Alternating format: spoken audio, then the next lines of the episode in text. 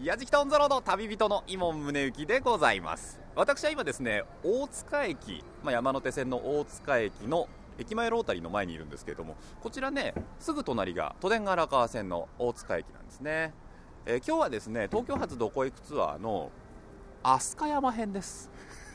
だからここからですねまた荒川線に乗って飛鳥山駅っていうところまで行くんですけれども実はですねあの飛鳥山ちょっと取り上げようよって言った時に僕よく知らなかったんですね。桜の名所だっていうのはよく知ってたんですけどもそれが一体何があるんだろう。歴史を紐解いてみるとなかなか面白そうじゃないか。じゃあどこ行くツアーでやろうよ。あれ？東京発なの？大塚発ですね今日はね。大塚発どこ行くツアー？飛鳥山編ということで今日も皆さん最後までお付き合いください。やじきたオンザロード耳で感じる旅番組。ご案内役の松本英子です。この番組は日本全国津々浦々そこに暮らす方々との出会いを通じてその土地の魅力やゆったりと流れる時間をお届けする旅番組です。今回のやじきたは東京探訪シリーズ。東京発どこ行くツアーの飛鳥山編です。毎回東京の気になるところへ行くどこ行くツアー。JFN パーソナリティの伊茂宗行さんがやじきたスタッフと一緒に気になるエリアをブラブラとお散歩しながら東京の意外な魅力を発見しようというシリーズ企画です。縦に長い日本列島。これからという地域もあるかもしれませんがこの時期の楽しみといえば桜ですよね。ピンク色の花が満開になると春の訪れを感じます。ということで桜の名所飛鳥山へと向かうことになりました。取材当日はまだつぼみだった桜。今はもう開花しているかと思うんですがおそらく来週くらいが見頃でしょうかね。そんな飛鳥山東京北区王子にあるんですが桜の名所だけではなく歴史的にも由緒ある場所でもあるんです。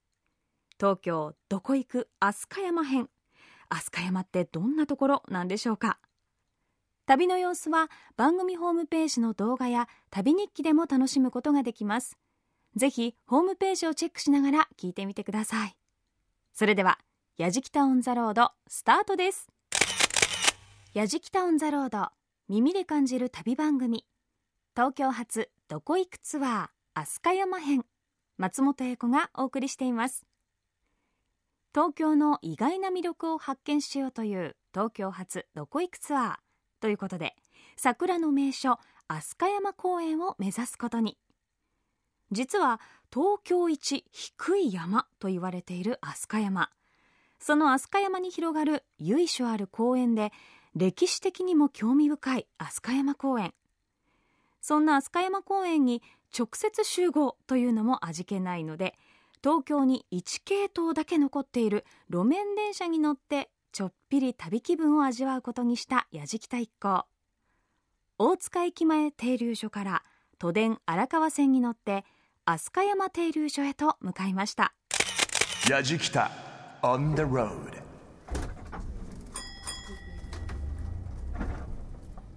は滝野川一丁目さて今ね荒川線乗ってますけれども西ヶ原4丁目というね駅をスタートまたしてあと次の次が飛鳥山か。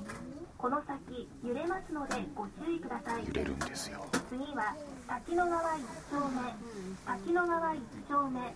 桜ヶ丘一応なんかね路面電車なんですけどバス扱いなんですよね。荒川線って。なのであの停車するところがね駅って言わないですね。停留所なんですよで車両もねこれ1両編成なんですけれども、まあ、向かい合わせの席があってつり革はあるんですがあのこれ別に押さなくてもいいんでしょうけどバスにある止まりますボタンありますよね。あれがついててなんかついつい押したくなっちゃうっていうね。出発するときにチンチンって2回なるんで路面電車ねチンチン電車なんていうふうにも言われてるんですが左右は住宅街の中。もうその中をね電車が走り抜けていくっていうねちょっと不思議な感じもすんだよな。今こういう形で、えー運行しているのはこの都電荒川線のみというね。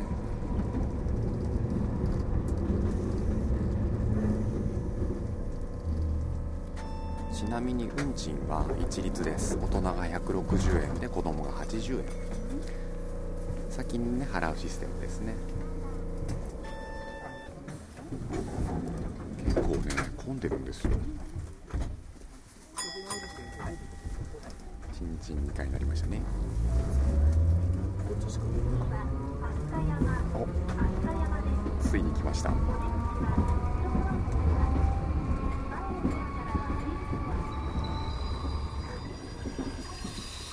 やじきた On the road あ駅が見えてきた。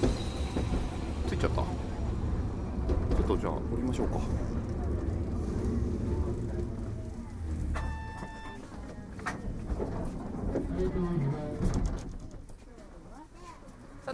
山の駅に着きまして、えーここから飛鳥山を目指すんですよね。山ないよね。住宅地って感じがするんですけどねクリーニング屋さんとかね。東京の本当に皆さんが想像する下町っていう感覚ですよ。あー。山は？ないよね。あなんか目の前にちょっと大きな公園があるな。あれかな？あそうか。え？ここ明治通り？あ明治通りなんだ。ああはいはいはい。あららら飛鳥山公園歩道橋。飛鳥山交番がある目の前に。白塗りのちょっとあの蔵っぽい作りのね交番がありますね。僕らが乗ってきた荒川線が信号が青になったのでまた進んでいきました。ありがとう荒川線すごいよな。明治通りを荒川線が走ってる感じがね。すごいっすよね。こんな大通りだよ。だって片側3車線あるんですよ。あ向こうからまた荒川線がレトロ車両が来ましたね。風情あるな。やじきた。On the road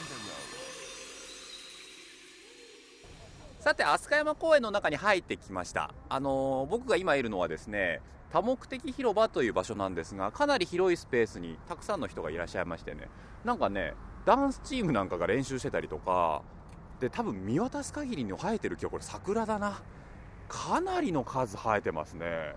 さすが桜の名所っていう感じもしますが。目の前に案内図があります。かなり広い公園なんですね。南北に長い公園なんですけれどもその中にもねちょっと目立つのが博物館が実はあって上野博物館でしょ？あと北区飛鳥山博物館。これが一番大きいかな。その横に渋沢資料館。これ渋沢栄一にまつわるものですよね。渋沢資料館っていうものが3つあります。その横にもね旧渋沢庭園とかですね。かなりこれ広そうだな。3つの博物館があるんですね。まあ、飛鳥山公園というとというところでまずは僕ら北区飛鳥山博物館に向かいたいと思います。行ってみましょう。都電荒川線に乗り込み飛鳥山公園へとやってきた矢敷田一行。東京に唯一残る路面電車車内アナウンスに出発を知らせるチンチンというベルの音。いつも以上にゆったりなどこ行くツアーのスタートとなりました。ほのぼのほっこりとした気分になりますよね。矢敷タウンザロード東京発どこ行くツアー飛鳥山編松本英子がお送りしています。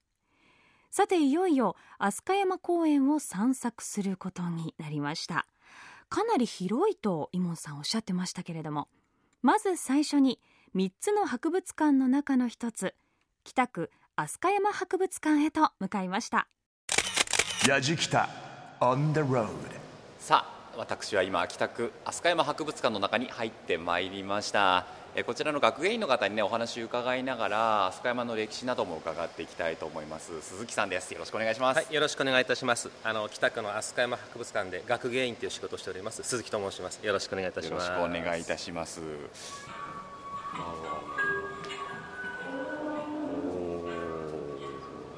ー。おーなんかいろいろな展示物があるぞ北区3万年の証って書いてありますけどはい、鈴木さん3万年っていうのはどういうことですか？はい、実はですね、はい。この北区を中心としたこの周辺にですね、いつ頃から人々が暮らしていたのかということがですね、この小さな石器から分かったんです。どれぐらいだろう。手のひらに収まるぐらいの石？そうですね。なんですけどこれはい何ですか、あのパッと見はですねただの石ころのように見えますけれども、はい。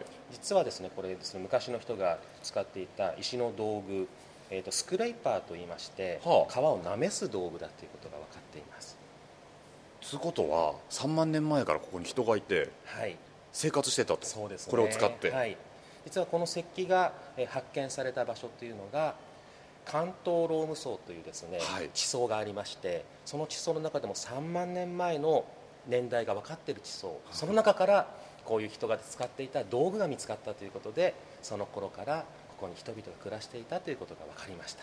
これね鈴木さん3万年前をかなり押してる感じがするんですけど、はい。ということは都内の中でもはい。相当古い歴史の場所ってことそうですね。あの日本の歴史の中でも一番古い時代、旧石器時代に相当しますのでですので日本全国的に見ても、まあほ、あの北区だけではなくてえいろんなところでその3万年前のです、ね、人々の暮らしっていうのは分かってますけども、ええ。それと同じぐらい北区の歴史も古かったということなんですね。確かに東京って沿岸今ねどんどん埋め立ててまた土地が増えてますけども、それこそ江戸時代にね徳川家康が埋め立てたりとかして、はい。海が多かったから、はい。内陸に行けば行くほど歴史が古いってことですよね。そうですね。あとですねあのまあ、北区の地形っていうのは高いところと低いところがあるんですけども、はいはいはい。実はこの縄文時代っていうのはですねひあの北区の低いところはですねずっと海だったってことが分かってます、え えじゃあ飛鳥山って、はい。あのまあ、山じゃないですか、はいその下もすぐ海だったんですか？海だったんですうわー知らんかった。北区に海岸があったんですね。すごい話ですねそれ。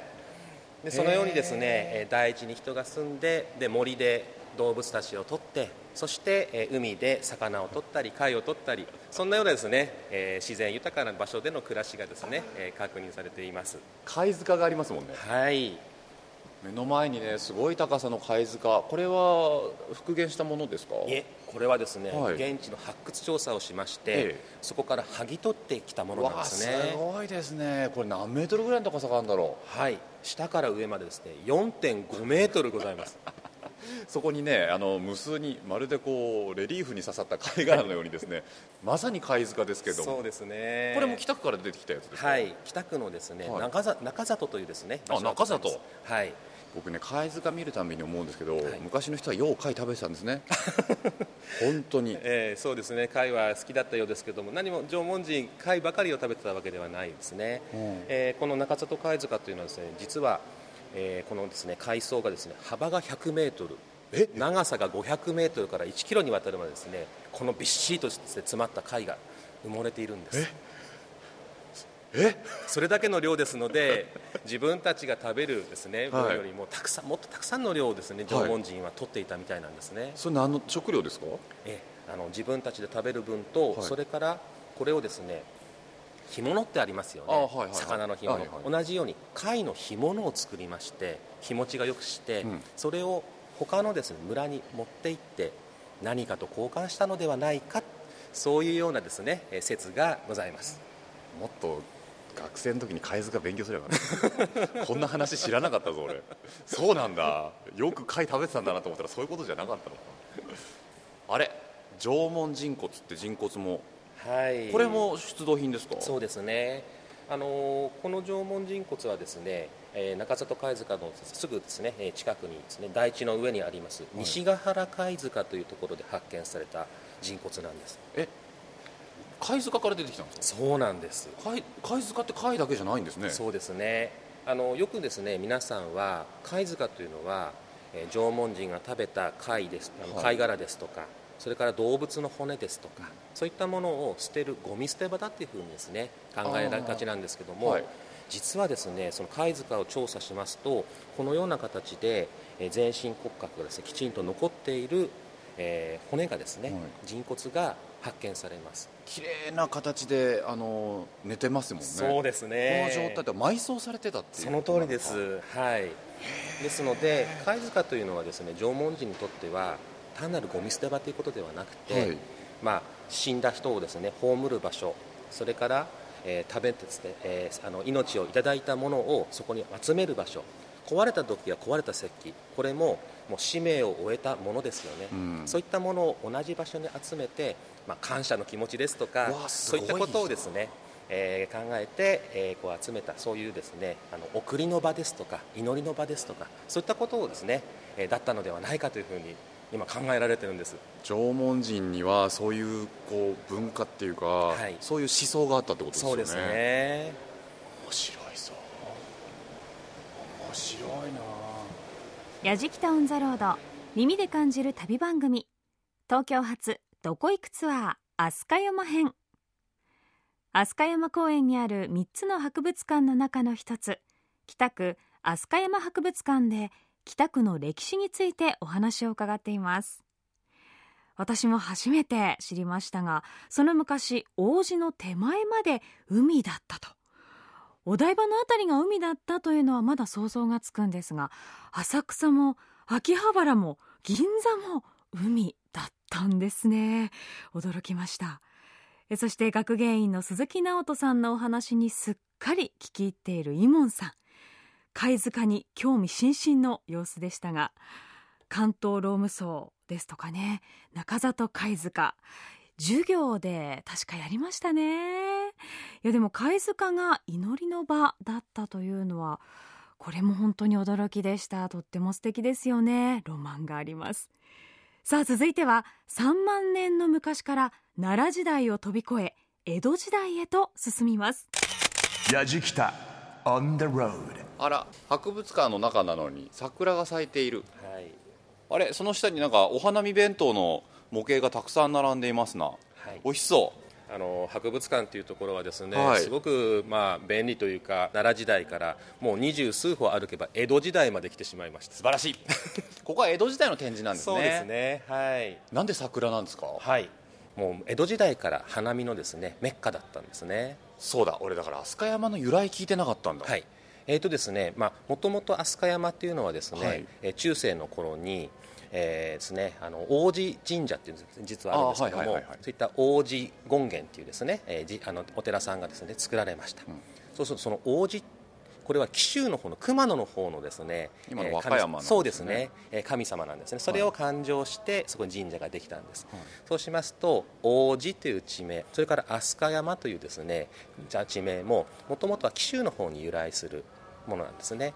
そこでこの地名ができましたそしてですね江戸時代八代将軍徳川吉宗はい。ご存知ですか？はい暴れん坊だ。そうですね。暴れん坊将軍ですね、えー徳川吉宗がですね吉宗も紀州の殿様あでしたよね。そうだ。はい。ということで紀州のつながりがあるということでこちらの方に飛鳥山周辺にですね桜をですねは1300本ぐらいですね 植えたんです。もともとはですね、えーこのですね北区のところに将軍が来るですね鷹狩り鷹場があったんですね、はい。でそこで最初はですねその将軍をおもてなすという意味ではい。200数十本ですかね植えたんですね。そこでですね吉宗はですねいろんな改革をするですね、ん。プロデューサーですのでですので旗とですねひらめいたみたいなんです、ここを庶民の憩いの場所にしようと。飛鳥山を、はい、今でもですね上野はですね、あのーお花見の皆さんよくまあね。行きますよね。名ね所ですもんね、はい、でも江戸時代はあそこはですね寛永寺の自社寮でそこで歌舞音曲ねどんちゃん騒ぎができなかったんですね、まあ、徳川の菩提寺ですからね。そうですね。まあそういうことか。じゃあ一般庶民が楽しめる場所がないぞと。はい。なんか賑やかな場所を作った方がいいんじゃないの？そうですね。そこで、えー吉宗がここに桜を植えさせて、はい。ここはもうカラオケ OK、うん。ダンス OK っていうですねあららららら仮想行列までしてたみたいです。すごいでも徳川吉宗っていう方は本当に意味意味でプロデューサーですよね。そうですね。そうかだからここに桜が置いてあるのか。その通りなんです。さあぐるっと回ってまいりましてね。いや鈴木さん本当楽しかったです。あありがとうございます。いや本当ですめちゃくちゃ楽しかったです。いやどうですか？改めて、はい。今の飛鳥山公園の魅力っていうのは？はいそうですね。あの春になれば、えー桜がたくさん咲き誇りまして非常にですねいい場所です。またですね、えー季節を変えて、はい。えー6月のですね梅雨の時期になりますと紫陽花なんかも結構綺麗なんですよ。そうなんですか。はい。へ秋の紅葉なんかもですね、えー歴史散策とともにここを訪れる人がですね結構います。ですので四季折々のですね、えーそういう自然とそれから歴史をですね堪能できる場所そこが現在の飛鳥山だと思いますはい今日ご案内いただいて本当にありがとうございました、はい、こちらこそありがとうございました。北区飛鳥山博物館の学芸員鈴木さんでした。ありがとうございました。ありがとうございました。やじきた On the road Grooves and moves your day. やじきたオンザロード耳で感じる旅番組。東京発どこ行くツアー飛鳥山編。松本英子がお送りしています。さて東京の意外な魅力を発見しようという東京発どこ行くツアーということで桜の名所飛鳥山公園にある3つの博物館の中の一つ。北区飛鳥山博物館で北区の歴史についてお話を伺った矢敷太一行。飛鳥山公園が八代将軍徳川吉宗より桜が植えられ江戸っ子たちの憩いの場としてにぎわっていたというお話を教えていただきました。桜プロデューサー吉宗さんのおかげで私たちも毎年お花見できてるんですよね。いやーとっても勉強になりました。続いては和紙洋紙を問わず古今東西の紙に関する資料を幅広く収集保存展示する世界有数の紙の総合博物館紙の博物館へと向かうことになりました。やじきた On the road. さあ紙の博物館の中に入ってきました紙の博物館だもんな。いろんなものがあるんだろうけどどんなものがあるんでしょうね。今日こちらの広田さんにお話を伺っていきます。広田さんよろしくお願いします、はい、よろしくお願いします。今僕の目の前にあるのがあのよくね昔勉強したのはパピルスね。エジプトの紙の発祥というか、はい。一番最初ですよね。これもものがそうなんですか？そうです。で、これはパピルスというですね、エジプトのナイル川に生えている足の仲間ですね。足なんだ、はい。それだからちょっと茶色っぽかったりでもそこに描かれるものはすごく色彩豊かな絵だったりするわけですもんね。ね。あの描きやすかったってことなんでしょうねきっとね。そうですね。これは特徴としてははい。非常に、えー軽いというのが特徴ですね。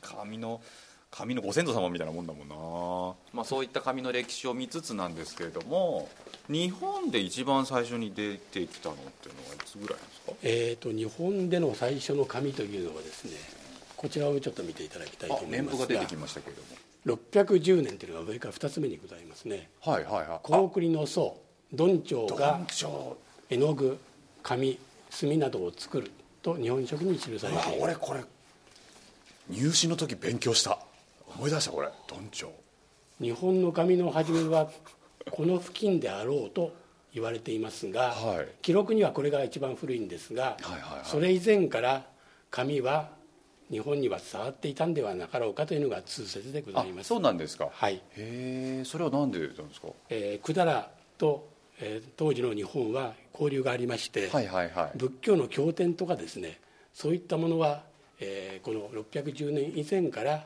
伝わっていたというふうに言われています。そうかそうか。だからか。それからもう一つここの一番のお宝というのはですねおお宝出てきましたか？はい。広田さん。何ですか？これは百万頭とだらにと書いてありますね。とだらにはい、ななんだろう？これ仏塔？ちっちゃな仏塔みたいなはい。これは仏塔がですねろくろで作った木の、えー入れ物の中にこれを百万頭と申しましてですね、はいその中にだらに経というお経が入れてありました。そのだらに経というのは多分印刷で刷られたものであろうという印刷物としては世界最古というふうに言われているものです。ええごめんなさい。ちなみに何年のものなんですか？770年。770年にもうすでに印刷されていたと。ということですね。うわーすげえなそれ。これってえ？広田さんこれ本物？これ本物です。おお すごいえー、すごいですね。さあ広田さん。なんかこの他のフロアで紙すきの体験ができるって聞いてるんですけど、はい。できるんですか？はいできます。ちょっと僕もやっていいですかね？はいどうぞ。やりましょう。行きましょう行きましょう、はい。楽しみ。手のひらサイズの木枠をもらいましてねその中には網がこう敷いてあるんですけれどもそこに僕が選んだ木馬のね模様が入ってるわけです。でこれをこれからその紙すき体験するにあたりちょっとその紙の成分が溶け出したね半透明の液体のところにググッと入れててですね。これをゆさゆさゆさゆさゆする。そうすると網の上にですねその糊状のものが残ってそれを乾燥させて紙になっていくっていうシステムなんですけれどもよろしくお願いします。はい。よろしくお願いします。今そこのね液体の中に入れたらね枠の中にあドボッと入りましたよ。この間にはい。すき込みの材料を沈めてください。あ私今桜とカニを選びましたんで沈めるんですね、はい。透かしがないところが要するに作作ることですやじきた。On the road 本当だ。空洞になってその上でアイロンで僕が今作った紙をね何回やったか忘れてた。だんだん色が白くなってきた。そうですね。透かしが見えてきます。171819はいよし。ちょっと待ってくださいね。あすごいすごい。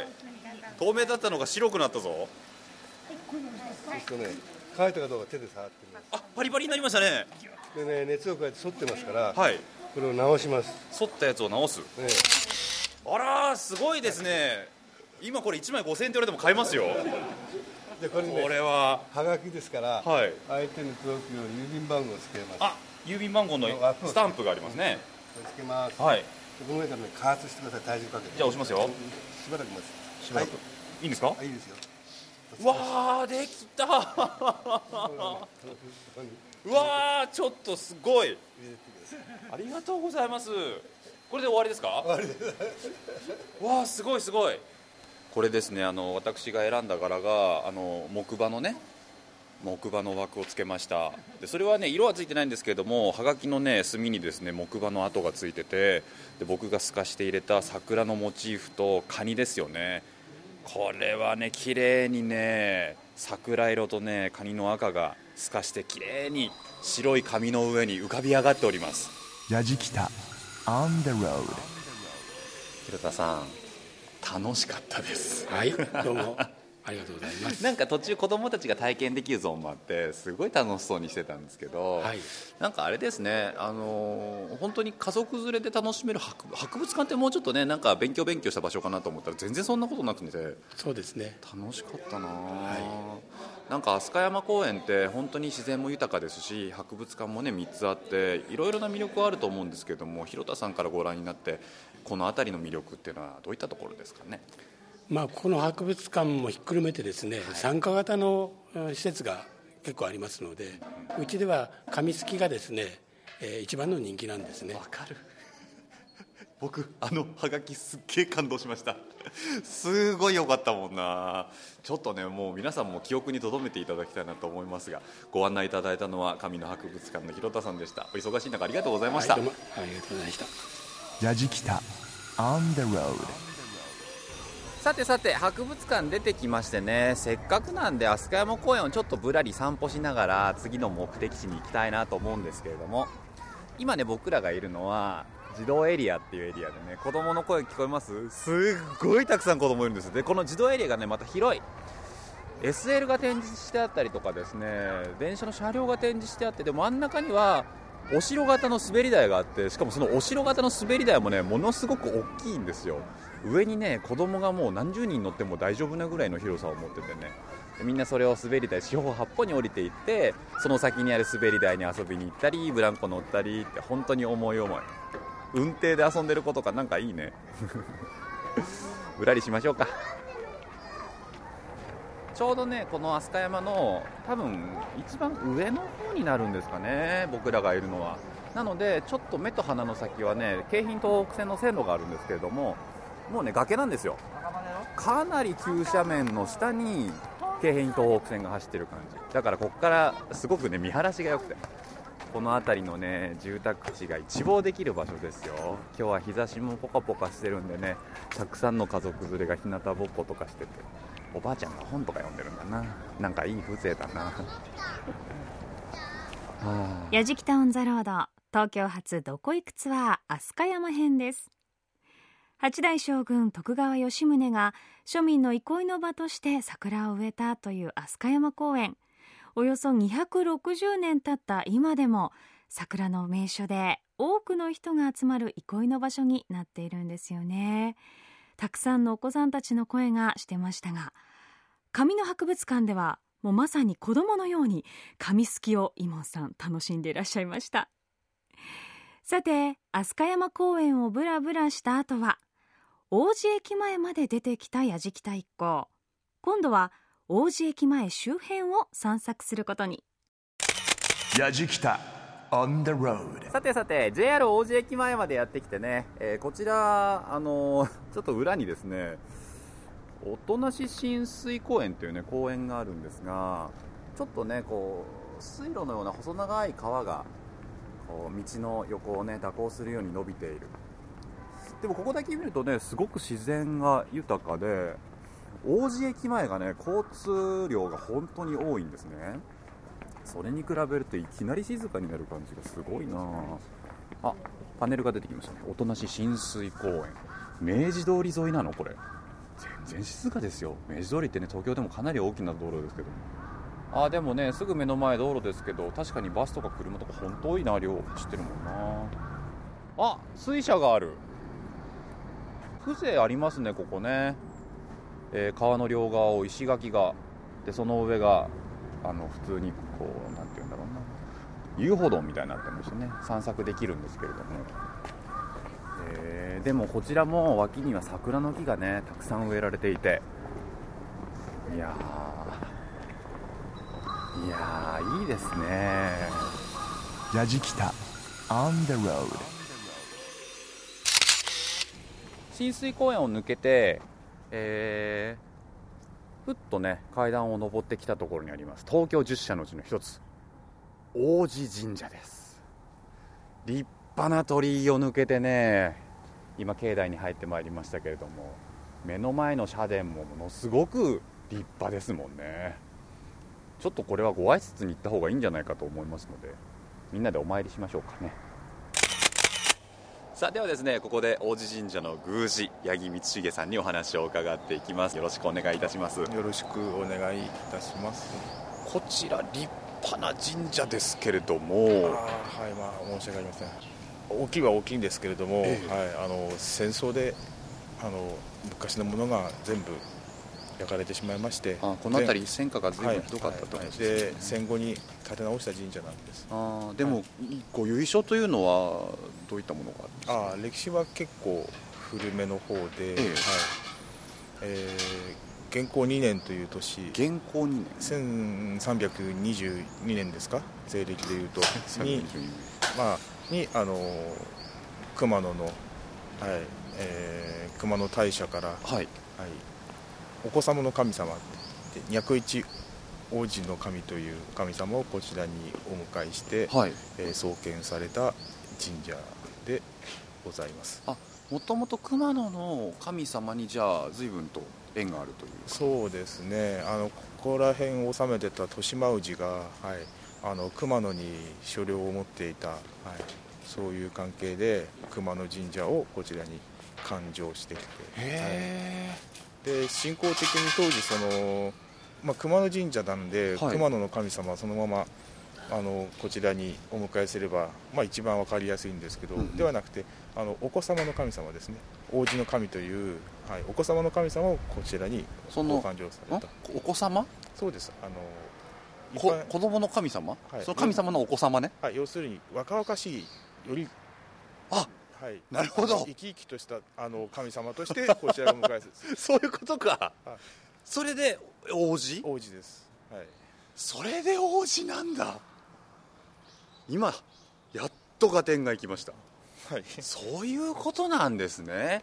じゃあまあこの辺りの地名がそういうのも。はい、あの当社ができてこの地名が王子になっじゃあここにいりゃ若々しくなれるかもしれないね。そんなたことないかでももう何百年経ちましたからそうか。